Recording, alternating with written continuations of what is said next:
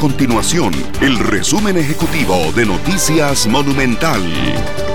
Hola, mi nombre es Fernando Muñoz y estas son las informaciones más importantes del día en Noticias Monumental. El presidente de la República, Carlos Alvarado, dejó a la expectativa las medidas económicas concretas que tomará el gobierno para levantar la economía del país tras la pandemia del COVID-19. De manera bastante puntual durante su rendición de cuentas ante el Congreso, el mandatario únicamente anunció una rebaja del 10% en su salario e indicó que apoyará el cultivo de cáñamo con fines industriales. Además, las proporciones del incendio que se generó el pasado fin de semana en Alajuela, en la fábrica de empaques Santa Ana, mantendrán al cuerpo de bomberos atendiendo la emergencia al menos hasta el próximo miércoles.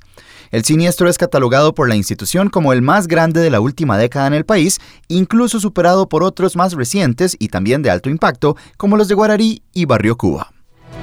Estas y otras informaciones las puede encontrar en nuestro sitio web www.monumental.co.cr. Nuestro compromiso es mantener a Costa Rica informada. Esto fue el resumen ejecutivo de Noticias Monumental.